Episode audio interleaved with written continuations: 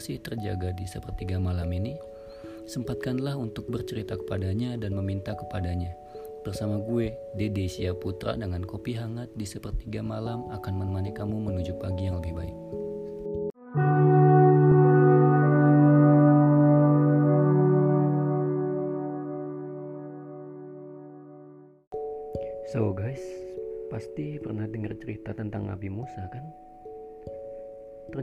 Sebuah keajaiban yang terjadi, ada nilai-nilai tentang sebuah usaha di dalamnya. Seperti apa sih? Bersama Kang Randy Syaputra yang akan menceritakan lebih lengkap.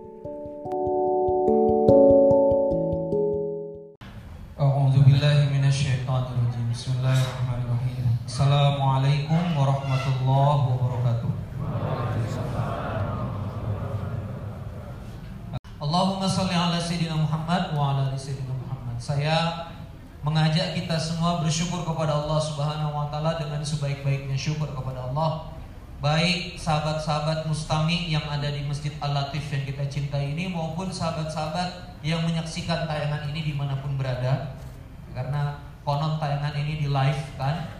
Jadi bagi antum yang ada nonton di seluruh belahan bumi Indonesia ini, seluruh belahan bumi dunia ini, yakinlah bahwa Allah Subhanahu wa taala sedang menginginkan kebaikan bagi Anda. Guru saya ya pada saat itu di pondok pesantren kami di Pondok Pesantren Arsyad Al-Banjari, Syekh Muhammad Arsyad Al-Banjari di Balikpapan kilometer 19 kedatangan tamu ya yang berkunjung ke Buya kami almarhum Kiai Haji Syarwani Zuhri. Saya duduk di sampingnya Kiai.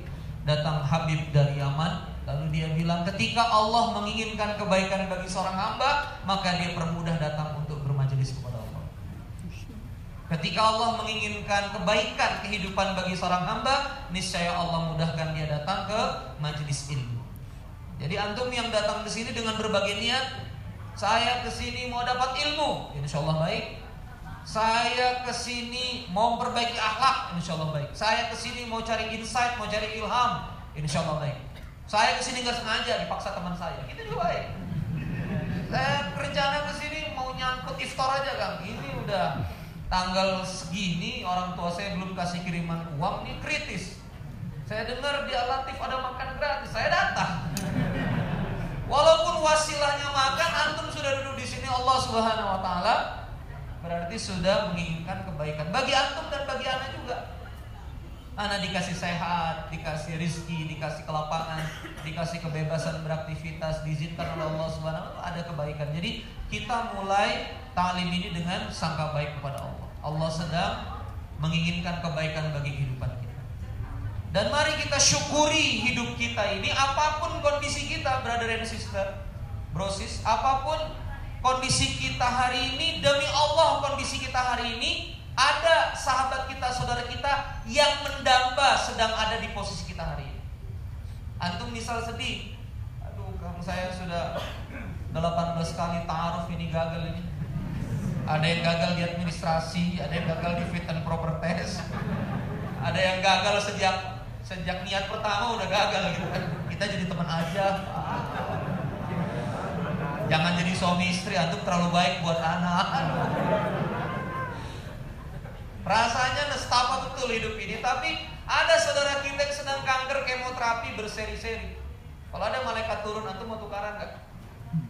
Kita malaikat ngomong sama yang kemoterapi, antum mau tukaran nggak? Itu lagi patah hati, ente sehat tapi patah hati, yang patah hati jadi kemo. Itu insya Allah yang kanker langsung saya siap patah hati.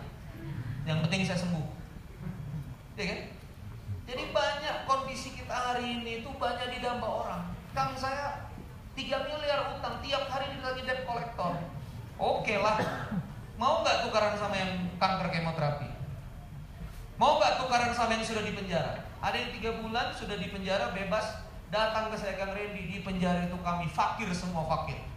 Fakir harta nggak punya, kesedot semua, fakir kehormatan, diludahin orang, fakir kehormatan tidur di atas dinding eh di atas tem di atas di atas lantai dingin dan dia bilang apa cuma bisa keluar sel jam 1 sampai jam 4 rasanya sedih betul dan di sholat subuh berjamaah di masjid Kang Reni Masya Allah cuma bisa keluar sel jam 1 sampai jam 4.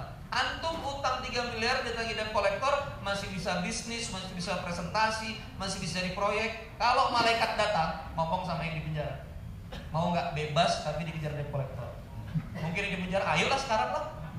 Tidak apa-apa saya dikejar-kejar di luar, tidak apa-apa. Sekarang lah keluar, yang penting keluar, bebas bisa ketemu keluarga. Jadi jangan pernah ada satu masalah membuat kita nggak lihat 99 nikmat Allah yang lain. Ini yang bikin kita sulit hidup. Mau dikasih tools atau mau dikasih ilmu apa aja, kalau sulit bersyukur kepada Allah, ini yang jadi masalah. Suatu hari seorang raja kirim kurir ke kerabatnya. Dia kirim pesan lewat burung merpati, aku akan kirimkan 100 koin emas ke kamu. Siap-siap terima. Jalan itu kurir. Sampai di kerajaan kerabat dia buka kantong ternyata koin emas 99. Ngamuk dia sama kurir ini. Kamu gimana gini gini gini. Saya benar-benar nggak ngambil. Saya tahu saya harus bagi 100 koin emas. Oke, kita cari di perjalanan. Iya di perjalanan dia nyari nyari nyari dia sibuk cari di perjalanan malah ketemu perampok 99 koin emasnya malah dibawa lagi sama perampok. Gara-gara sibuk ngurusin satu koin emas.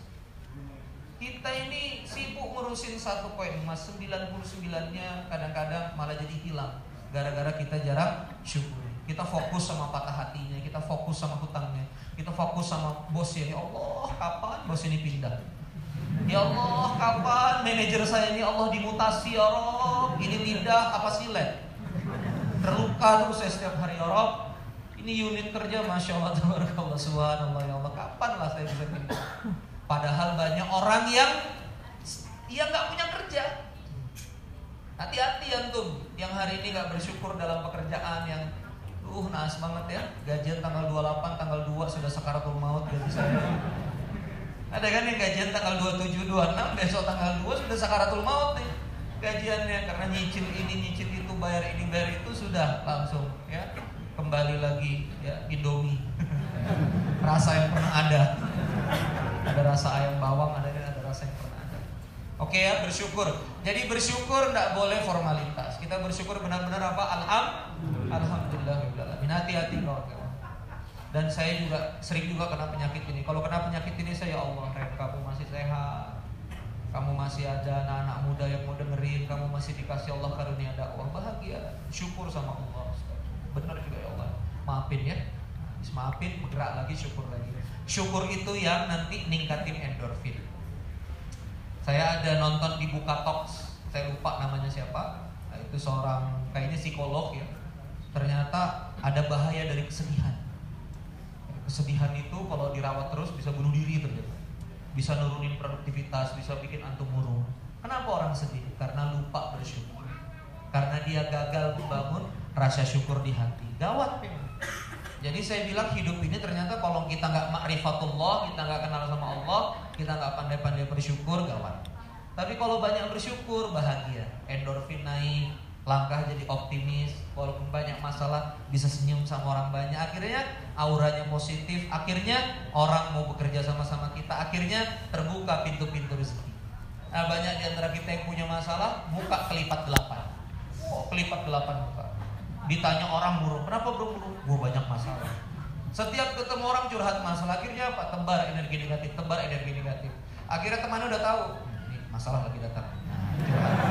Dan lagi 5, 4, 3, 2, 1 Dan curhat Temennya udah tahu Jadi males gitu Ketemu ente nih kerjanya ngeluh aja males. Mungkin temu pertama curhat Orang empati. Temu kedua orang empati. Temu ketiga orang mulai Ya ngeluh lagi Temu keempat ngeluh lagi ngeluh lagi. Temu kelima orang udah gak mau denger lagi gitu. Karena gak ada orang suka dengerin orang ngeluh. Ibu-ibu, akhwat hati-hati ya. Kalau pernikahan baru ah sakit. Oh manjain tuh suaminya mana mana mana sini hari pertama. Iya kan?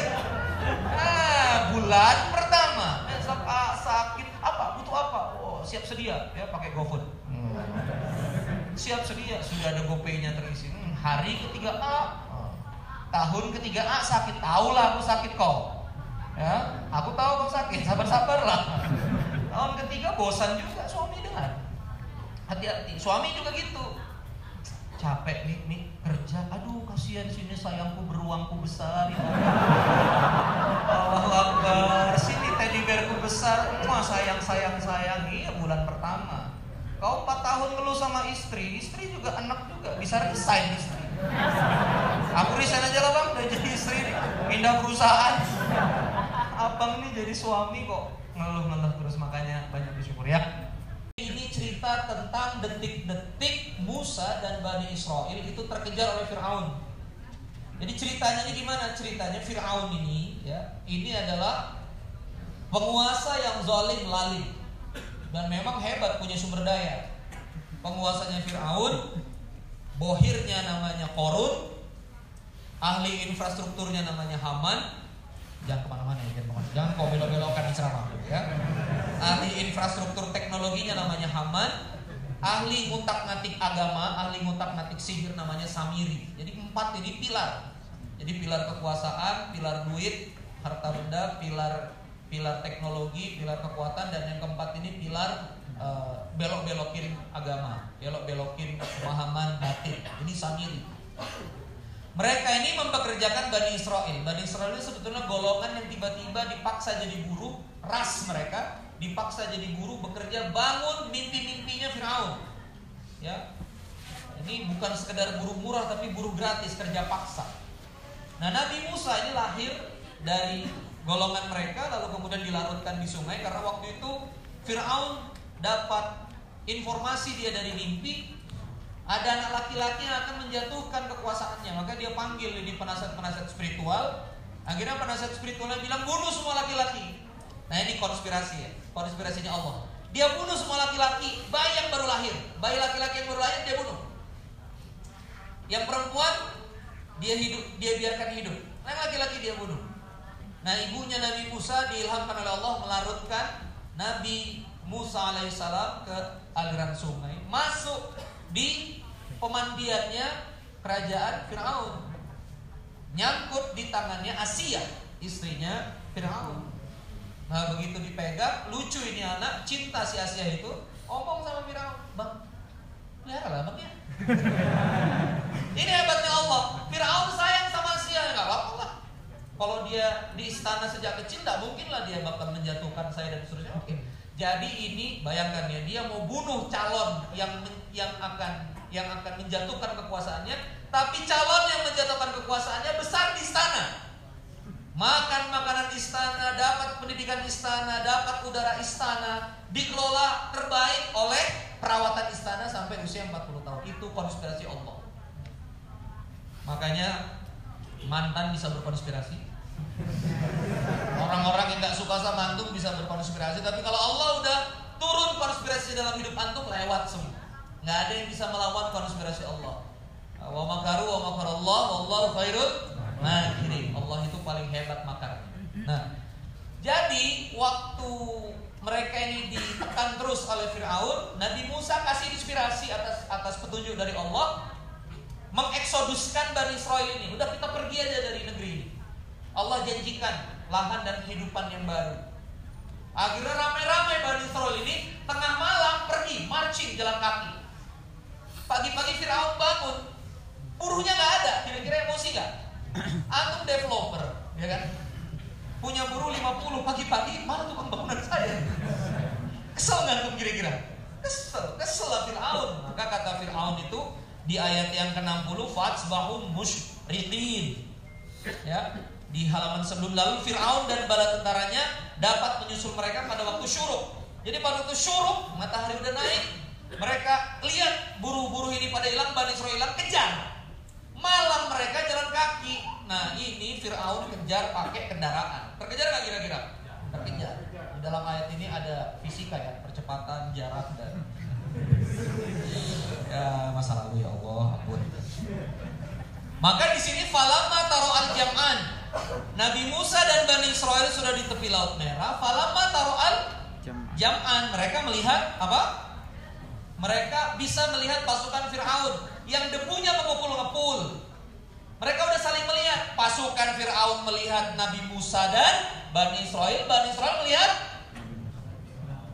pasukan Fir'aun. Berarti ini kalau terlihat ini dalam jarak jarak median horizon yang tercapai orang bisa melihat satu sama lain. Dekat gak jaraknya?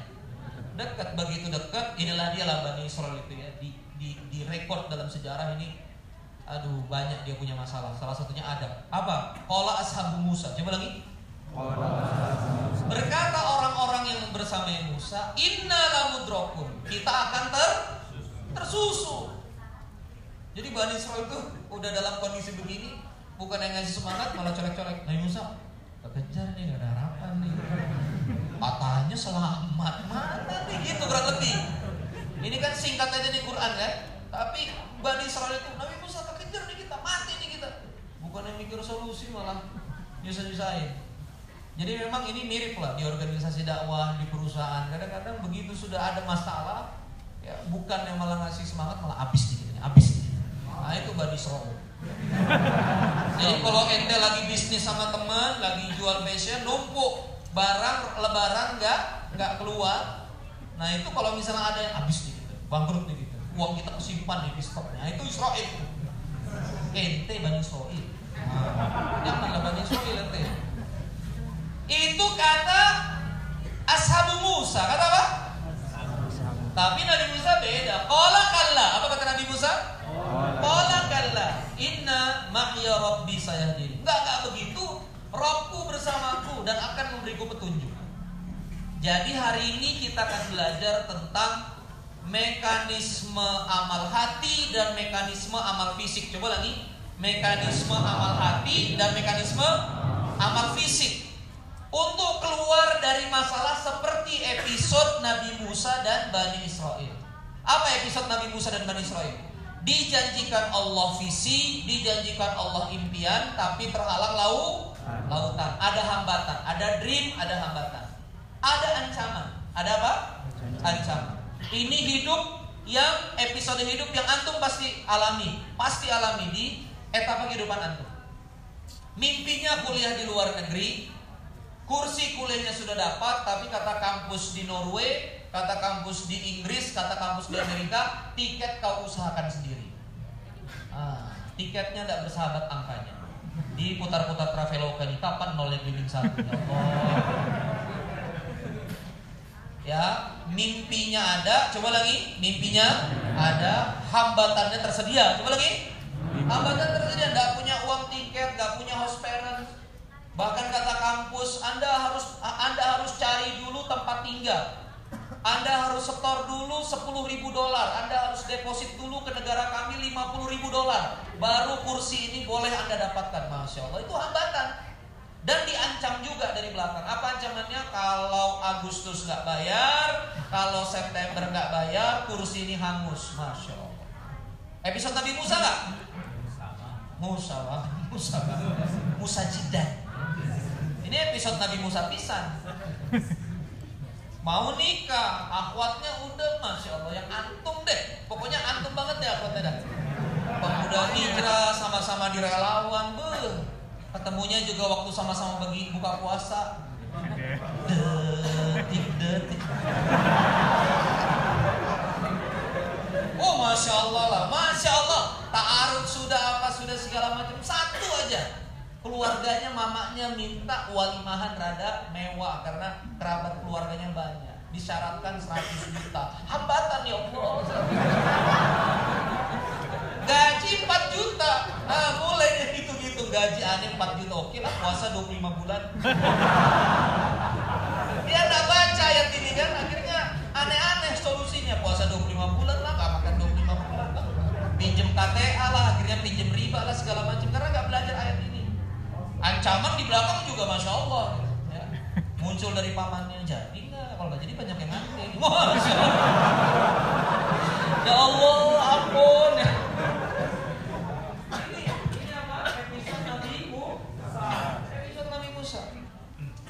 percintaan. Di bisnis juga begitu. Punya mimpi ingin ingin lunas hutang bingung gimana cara lunasinnya di belakang debt collector. Debt kolektornya Firaun, hutangnya tanah yang dijanjikan, ya, hambatannya antum bingung, antum nggak ngerti ini gimana ngelunasinnya. Karena ini hutang juga muncul juga nggak sengaja karena antum bisnis dan seterusnya orang minta refund. Pokoknya Allah kalau bikin antum episode Nabi Musa gampang lah, sekejap aja. Nah, ayat ini solusinya. Seru dah? Amal hati sama amal maka kita lihat ya ayat 62. Apa kata Nabi Musa? Kalla inna ma'iya rabbi sayahdin. Ulangi. Kalla inna ma'iya rabbi sayahdin. Maka kalau antum sudah kejepit depan lautan, nggak kelihatan jalan ya Allah, gimana lagi 100 juta walimah ya Allah. Gimana resepsi Allah 100 juta ya Allah ditunggu, di deadline pula sama pamannya kan. Kalau dua bulan enggak geser nih. Waduh, ah ya Allah 100 juta dari mana ya Allah bingung dua bulan ya. Di belakang ancaman segala macam maka antum harus yang pertama pasti dalam kondisi ini muncul Bani Israel. Yang pertama setan. Udah bro 100 juta nggak bakal dapat muka-muka kayak ente mak. Orang 10 hari terakhir Ramadan aja menyambung hidup pakai makan di alatif. Apalagi ente mau 100 juta ya Allah orang antum pemburu iftar. Ada ada pemburu jalan Allah, ada ada pemburu Lailatul Qadar, ada pemburu iftar. Orang antum pemburu iftar gaji 3 juta 500 cicilan banyak, tidak mungkin setan. Punya hutang banyak habis nih, makanya kebanyakan kiamulail. Makanya kebanyakan gabung sama pemuda hijrah tuh dakwah dakwah dakwah tuh kan. Itu setan. Setan main. Begitu masalah, perhatikan. Polanya pasti Bani Israel masuk dalam bentuk goib maupun bentuknya fisik. Jadi begitu itu datang, mental antum yang pertama kalah. Coba lagi. Kalah. Enyahkan. Jangan mukanya dinyahkan, sopan. Repot nih kalau orang tua antum semuanya jadi durhaka tuh. Kalau teman, kalau apa, kalanya dalam batin atau kalanya antum harus singkirkan negativity. Jadi yang pertama adalah menyingkirkan negativity. Menyingkirkan apa? Negativity. Menyingkirkan sangka buruk sama Allah. Sangka buruk kayak di Bani Israel. Sudah dijamin Allah kau pergi nanti diselamatkan. Eh ada laut, ya udah sabar aja. Ini perjuangan sudah dijamin sama Allah.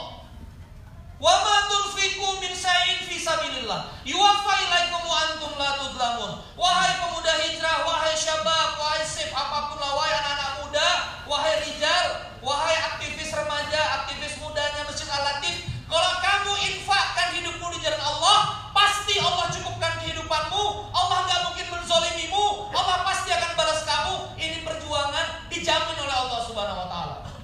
Ini dijamin sama Allah. Kalau dijamin tiba-tiba antum ada masalah, bukan Allah sedang jahat sama antum, tapi Allah sedang melakukan validasi pada keimanan antum. Bener dah anak ini beriman. Bener gak Nabi Musa ini beriman? Jadi lautan itu bukan menjahati Nabi Musa. Lautan itu menguji Nabi Musa apakah dia mulia atau enggak. Terbukti kalah kata Nabi Musa gitu. Enggak kalau gitu. Inna ma'ya rabbi. Yang kedua apa? Inna ma'ya rabbi. Meyakini Allah membersamai diri kita. Itu sangka baik sama Allah. Yang kedua. Jadi yang pertama ya singkirkan pikiran negatif. Coba lagi. Hadirkan Allah membersamai. Hadirkan Allah. Siap? Ini kayaknya akhwat lepas nih, akhwat lepas nih. Enggak, enggak begitu. Ini adalah insya Allah calon ibu anak-anak saya yang akan menjaga hafalan anak-anak saya yang akan mentahsinkan yang akan ngajarin ikro anak-anak saya. Insya Allah singkirkan insya Allah. Nah. Inama ya Rabbi ya Allah kalau ini memang jodoh yang terbaik bagiku ya Allah. Ya Allah saya mau nikah ini nggak macam-macam ya Allah niatnya menjaga diri. Ya Engkau tahu ya Allah stadium 4 ini ya Allah. Goncangannya ya Allah godaannya ya Allah. Ini kalau tidak nikah ya Allah saya khawatir iman saya. Kasihan ya Allah walimah nih kayak apa? Beri saya solusi. Itu Maya Robbi apa? Maya. Robbi harus ada merasakan kebersamaan dengan Allah. Tapi saya dosanya banyak kang. Setel lagi. Ilmu-ilmunya Kiai Hanan ilmu-ilmunya Ustadz Hanan. Saya kalau lagi galau dengerin Ustadz Hanan. Tubuh ilallah. Aduh, Dosamu sebanyak apa pun kata Kiai Hanan, tobat sama Allah Maha baik. Saya putar-putar. Kapanlah bisa ketemu ya Allah? Makanya saya niatkan misi di Alatif ini ngabdi dan bakti ke Kiai Insya Allah. Karena persekutu. Jadi saya banyak dosa. Allah Maha Pengampun. Pengampun wa anta tawwabur rahim. Gak boleh kita pesimis sama Gak boleh pesimis sama Allah. Kadang-kadang kalau udah begini setan masuk. Banyaklah pemaksiat tuh. Ingat gak maksiat dulu? Inilah gara-garanya. Allah lagi marah sama kamu. setan main. Allah lagi meninggalkanmu ukti itu. Ingat gak di bioskop ngapain aja dulu? Inilah balasannya. Rasain kau. Allah lagi mengazabmu. Allah tuh jengkel sama kamu. Wah sudah langsung tidak mau lagi ngaji. Akhirnya Allah gitu ya sama saya. Wah gini-gini banget ya Allah. Kurang apa ya Allah? 10 hari iktikaf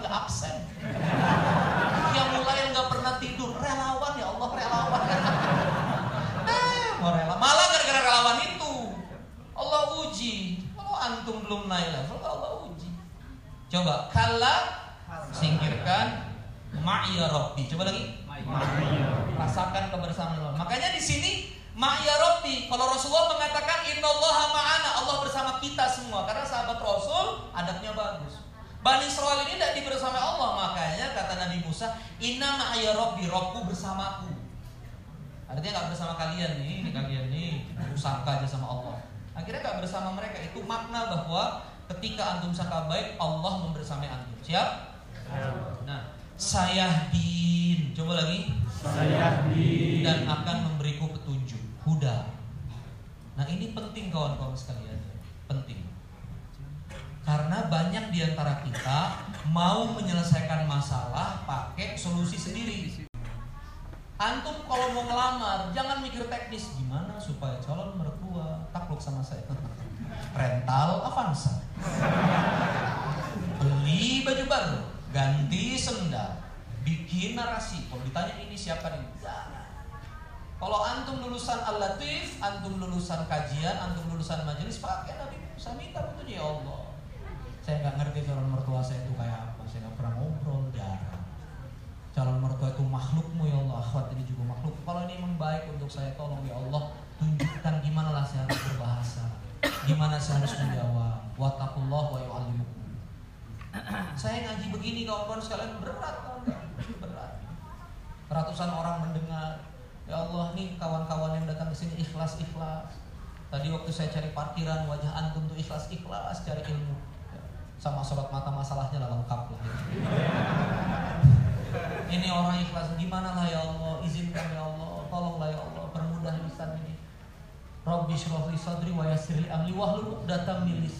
Jadi kalau ngaji itu bukan aneh kan ustaz senior, jam terbang. Nah inilah gara-gara jam ngomong jam terbang lah, ngomong tentang oh saya kan hebat nih public speaking pastilah Allah 200 orang gampang, orang saya pernah 10 ribu orang. Nah ini akhirnya Allah nggak turun, nggak kasih petunjuk.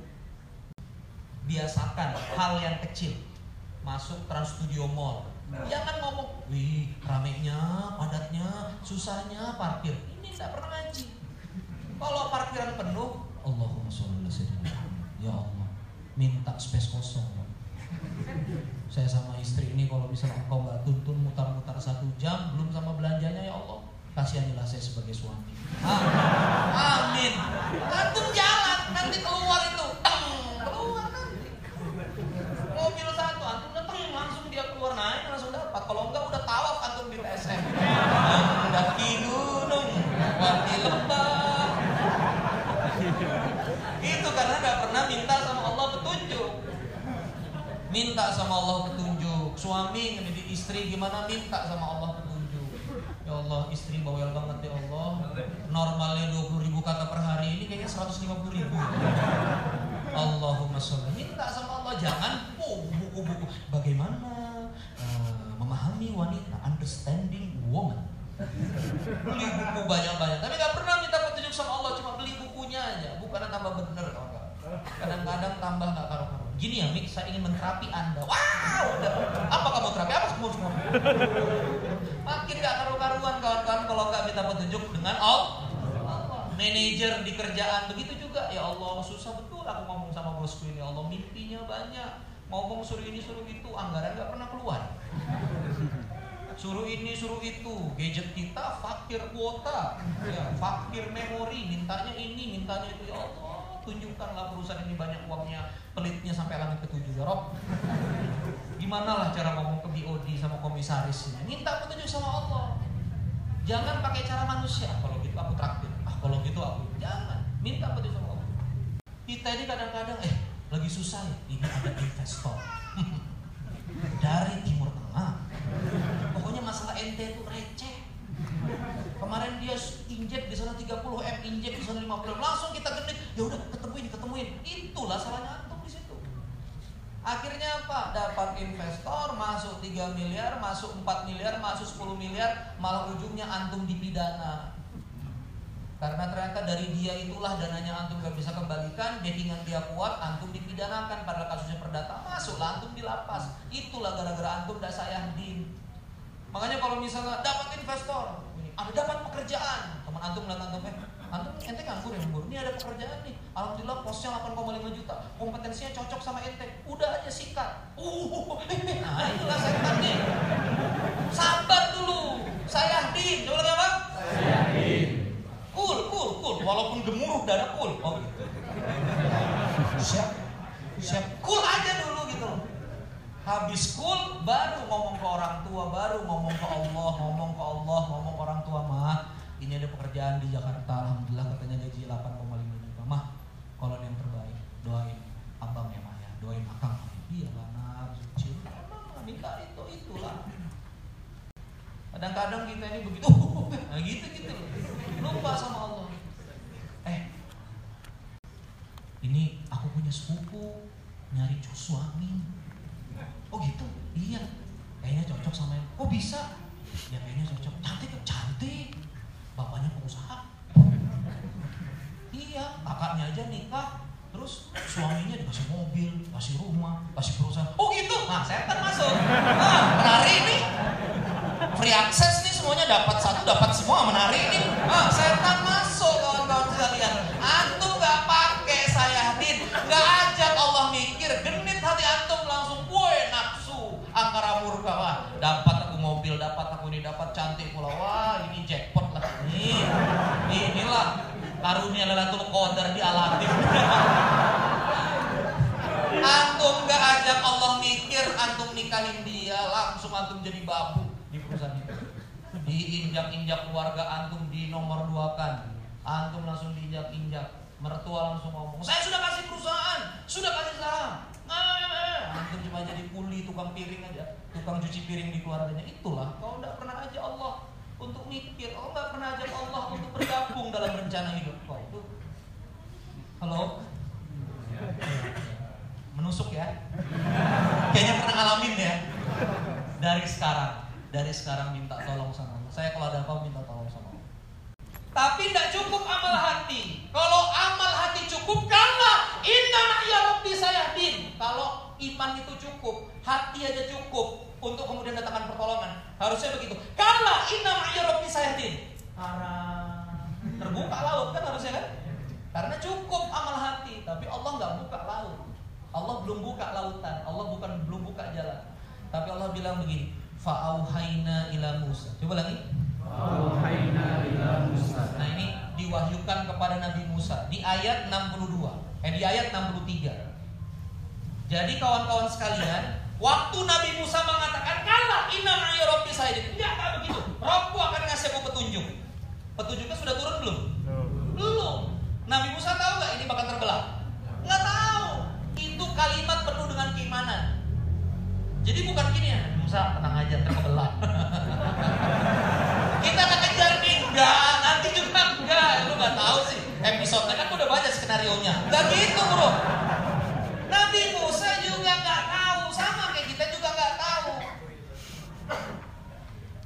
Kamu mungkin nggak bisa lihat jalan, tapi bukan berarti kalau ente nggak bisa lihat jalan, jalan itu nggak ada. Jadi harus sadar betul, kita butuh petunjuk Allah. Fa'auhayna ila Musa anidrib bi asakal bahar. Apa kata Allah? Anidrib bi asakal bahar. Kenapa tadi saya terulang hajar? Karena di episode yang lain Bani Israel kelaparan suruh pukul e, batu, batunya keluar. Itu anidrib bi asakal hajar. Ini anidrib bi asakal bahar. Bahar itu bah bahar, laut. Pukulkan tongkatmu ke laut, wahai Musa. Lalu berikutnya, ah, fanfalaqa fakana kullu firqin kataudil adim. Terbelah itu jadi dua kelompok yang besar, jadi lautan itu terbelah jadi dua kelompok yang besar. Wa aslafna tama. Wa aslafna tamal akharin. Oh, mohon maaf. Eh, wa aslafna tamal akharin. Yang benar ya? Wa aslafna samal akharin dan dari sanalah kami dekatkan golongan yang akhir wa anjaina Musa wa ma'ahu dan kami selamatkan Musa dan orang-orang yang bersamanya ajma'in semuanya selamat tuma agroknal akhirin dan kami tenggelamkan Firaun. Jadi coba lihat ya. Satu solusi. Coba lagi. Satu solusi. tiga masalah terselesai. Satu solusi lautan terbuka mimpi tercapai ancaman kelelep. Jadi kalau misalnya kita belajar dari Musa, kalau masalah antum banyak, itu biasa solusinya cuma satu ketukan. Itu Quran. Allah perintahkan hal yang antum bisa lakukan. Walaupun hal itu kecil, tapi Allah pengen lihat antum percaya nggak? Antum punya iman nggak? Dan itu yang disuruh ke Nabi Musa. Tantangannya berat, gitu kan? Malaikat datang, wahai Musa, pukulkan tongkat. Kira-kira kalau kita di posisi Nabi Musa, imannya setengah-setengah, Jibril tongkat nih tongkat laut Jibril laut L A U T Fir'aun tongkat api pukul tes gitu gitu efek kira-kira kalau kita di posisi Musa mungkin begitu kelakuan tantangan 100 juta datang teman antum datang teman antum akhi Mau nggak jadi relawan mabit? Kita butuh SDM ini, angkat-angkat. Muncul setan, ini lagi susah. Disuruh angkat-angkat makanan. Padahal angkat-angkat makanan itu tongkat Musa antum. Allah lagi uji, yuk beriman nggak? Antum punya utang 2 M ya Allah. Datang teman bro, bantuin aneh bro. Kenapa utang aneh 2 juta? aneh 2 M nih bantuinnya. Padahal ini tongkat Musanya nih 2 juta. Ini kisah nggak tahu benar nggak tahu nggak ya ada seorang ustazah dia ceramah di lapas. Habis ceramah besok ada napi yang keluar dari lapas itu. Ngubungi ustazah ini dengan sangka baik udah tinggal aja di rumah saya. Jadi ustazah ini nyuruh tinggal napinya di rumah suami istri. Aduh bu saya nggak enak saya makan di sini. Sudah sudah. Udah makan aja. Udah tinggal di rumah saya. Bantu bantu bersih bersih saya nggak bisa gaji. Kadang-kadang dikasih uang. Aduh bu saya ini masa lalunya kelam. Enggak enggak Allah nggak butuh masa lalumu Allah butuh masa depan. Sudah doain aja saya. Saya dapat berita tadi ternyata napi ini jual rumah di Surabaya 350 juta 700 sebetulnya dibeli sama keluarganya 350 juta cash. Dia bilang 100 juta buat saya 50 juta buat masjidnya ustazah 200 juta saya titipin kepada ustazah untuk bangun bisnis. Paham gak? inilah tongkat Musa tuh. Tapi antum nggak sadar. Utang 2 miliar teman datang bro bisnis nih bro. Mantep. Oh mantep. Apa? Jual donat ya? Satu loyang untungnya berapa nih? Kalau 8 donat dilaku nih ya 12.500 ya ente. Utang aneh 2 m. Utang aneh 2 m. Ini untungnya cuma 12.500 gimana aneh mau lunas? Antum nggak ngerti itulah tongkat Musa. Karena Allah ngerti. Antum kontraktor bikin hotel nggak bisa. Allah melihat muka muka antum. Nah, jual donat bisa lah anak ini. Datang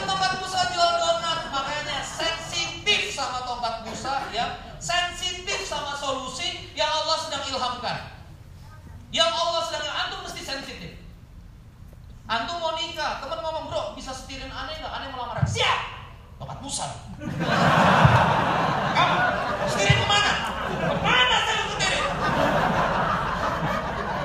pakai jiwa pakai jiwa gitu dong bro aneh butuh nih bro pagar ayu untuk ini udah 50 kali jadi pagar ayu nggak pernah jadi pengantin. Oke lah. Bro tolonglah bro. Itu kan sepupu antum. Bantuin aneh ta'aruf. Kita ada lagi gagal taruh 50 kali bantuin taruh orang. Ya kan? Kalau kita mau pakai logika ya Allah tega ya. Saya aja gagal kau hadirkan nih orang minta tolong saya. Inilah tongkat Itulah tongkat Musa. Dia nggak jadi, yang calonnya jadi sama Anto. Ah, cocok nih. Pamer makan tanaman ya kan. Dinalik Valentino Rossi gitu, tikungan kan. Begitu taruh gagal, kok ini panas ini nggak ada ujungnya. Nah, Antum saya adalah ayat cocok ah. Dan Musa disuruhnya apa? Pukulkan tongkat bukan. Wahai Nabi Musa, kami wahyukan kepadamu bikin bendungan, bikin kapal. Wah, stres bro. Wah, ya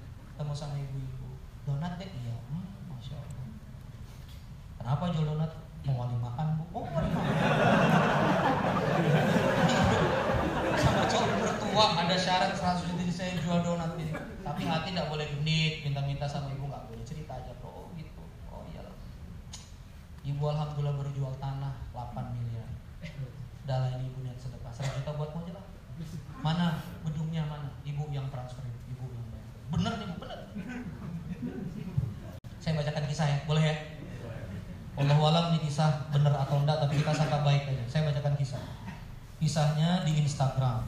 Ya, kisahnya di Instagram. Ada seorang sahabat dari Tasik mau WA, uh, nge-DM saya. Ya, nge-DM saya. Siap? Terakhir boleh? Karena ini menurut saya kalau misalnya benar pun saya lagi minta bukti. Bener gak yang antum ceritain? Saya lagi minta bukti tapi dia enggak enggak apa enggak kirim buktinya karena dia takut hatinya rusak dan seterusnya jadi dia dia enggak enggak apa enggak enggak mau kasih tahu. Jadi ada yang tiba-tiba negur Instagram Assalamualaikum Kang Kata dia ya Waalaikumsalam. Kang saya punya masalah besar Saya pengen sharing. Mangga Kang tapi saya minta jangan di share ya Kang. Cukup Akang dan Allah yang tahu. Karena saya share depan Anda. Namanya kita sembunyikan.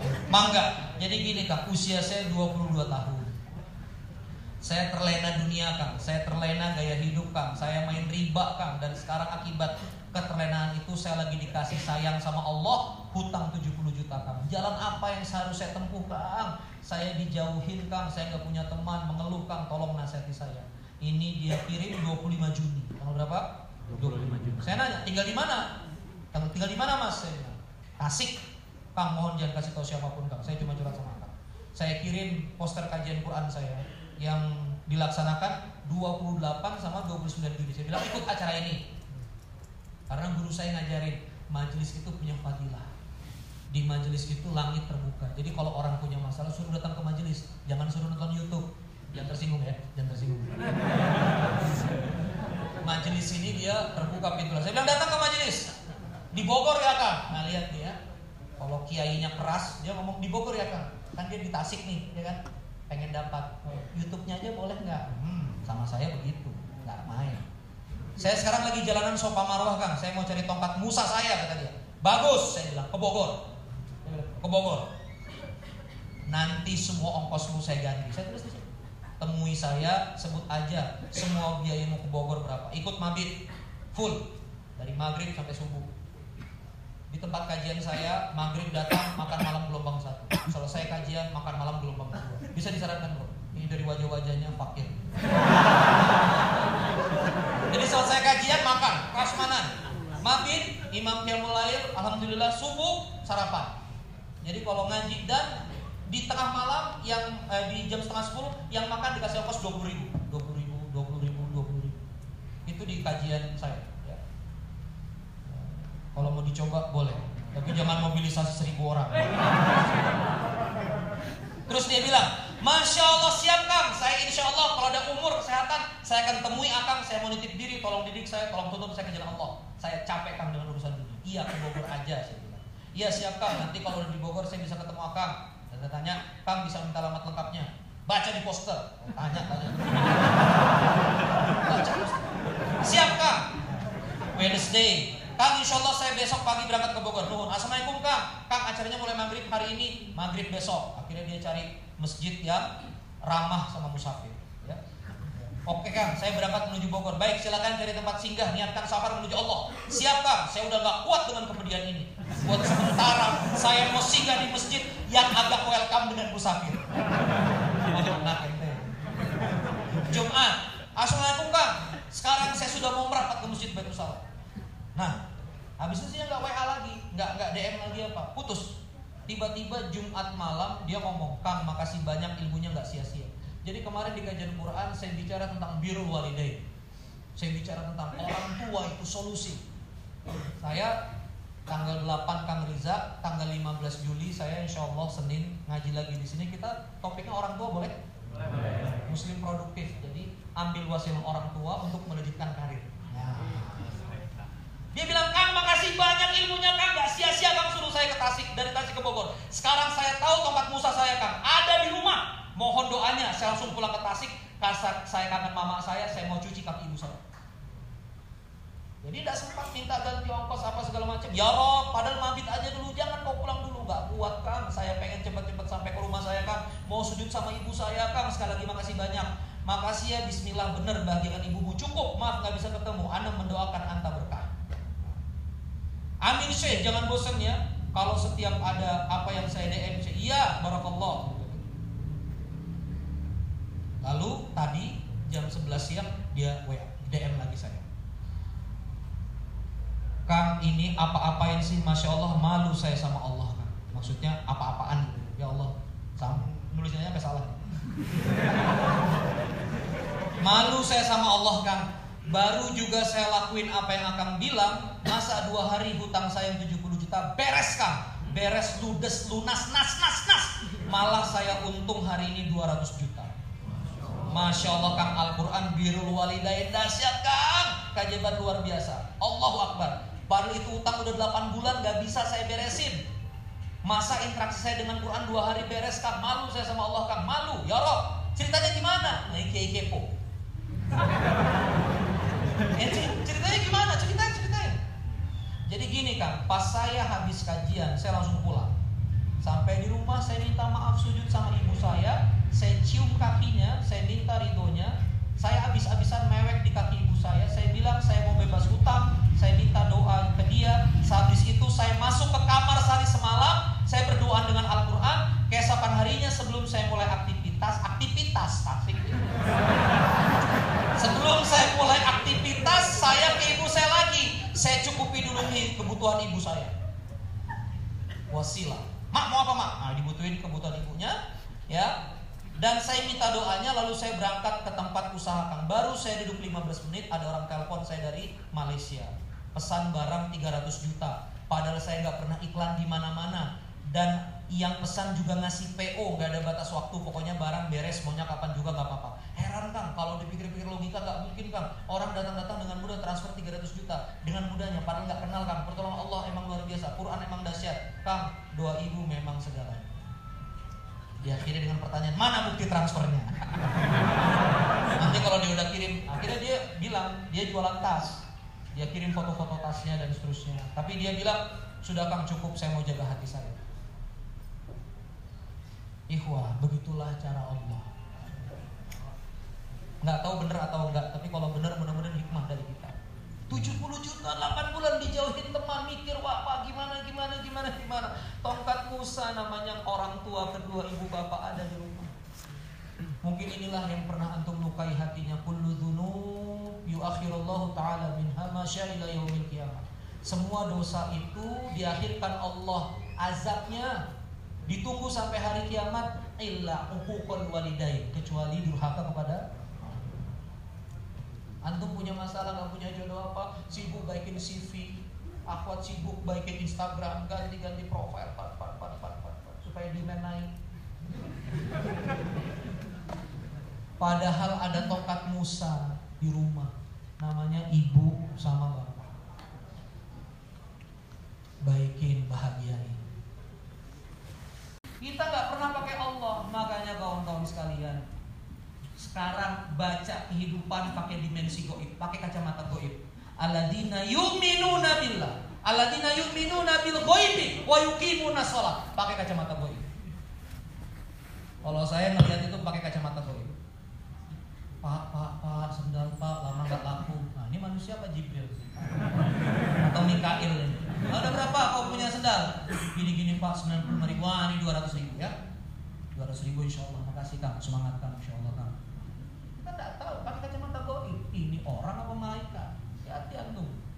Sekarang saya tanya, yang transfer 300 juta dari Malaysia, yakin nggak manusia? Belum tentu. Orang nggak jelas, ngirim 300, terserah barang jadi kapan. Sudah dikirim uangnya. Yakin nggak ini manusia? Bisa jadi begitu dibasuh air kakinya ibunya itu begitu dia cerita ibunya langsung ya Allah bantu anak saya. Ridho Allah, biridho walidain, wasakta Allah saktil walidain. Ridhonya Allah, ridhonya orang tua. Kalau orang tua sudah ridho, Allah sudah ridho, masalah apa bro? Yang susah. Kalau Allah udah ridho kebuka semuanya ya Allah. Saya kemarin ke restoran apa ke bisnis teman saya gathering Sambelayah Corporation itu Mas Wawan 110 outlet ratusan miliar setahun Ibu dan bapaknya masih ada. Setiap membuka brand baru ditawarkan dulu ke ibu bapaknya Mak ini brand baru mak. Dia bawa koki dari Palestina dia mau buka restoran Arab. Mamanya begini. Langsung mengalir air mata mamanya. Kita manggilnya namanya Ammah. Ammah dan apa Ya Allah Lariskan dagangan anaknya sambil mengalir air matanya. Dalam hati Ani Ngapain Ani jadi konsultannya Mamanya udah nangis. Kalau mamanya udah nangis Ridho sama bisnis anaknya Beres masalah dan antum tahu teman saya ini menggaji khusus 60 guru ngaji untuk 110 outlet. Tiap hari guru ngaji ngejar karyawan, ayo ngaji satu halaman, ngaji satu halaman, dibenahi tasin dan itu digaji sama dia 60 guru ngaji. Makanya kadang-kadang rame, saya bilang sama dia, ah ini antum rame belum tentu manusia ini. Bumbu ireng rame, sambal ayam rame, order satu juta box di Ramadan. Saya lihat organisasinya biasa keluarga-keluarga. Sorry ya, nggak ada yang S2 MBA apa segala macam, cuma satu S3 UGM, HR. Manusia biasa terbatas, tinggalnya di Purwokerto, Banyumas, jauh dari peradaban. Iya kan? Tapi kalau Allah udah kasih karunia, beres semua. Yakin? Optimis? Optimis. Sudah larut ya. Alhamdulillah ini sudah setengah sepuluh kali ya. Ya 2118. Saya mencintai antum semua. Amin. Amin. Kawan-kawanku, adik-adikku semuanya di akhir taklim ini sudahlah cukup-cukup kita sangka buruk sama Allah. Mari malam hari ini sangka baiklah sama Allah.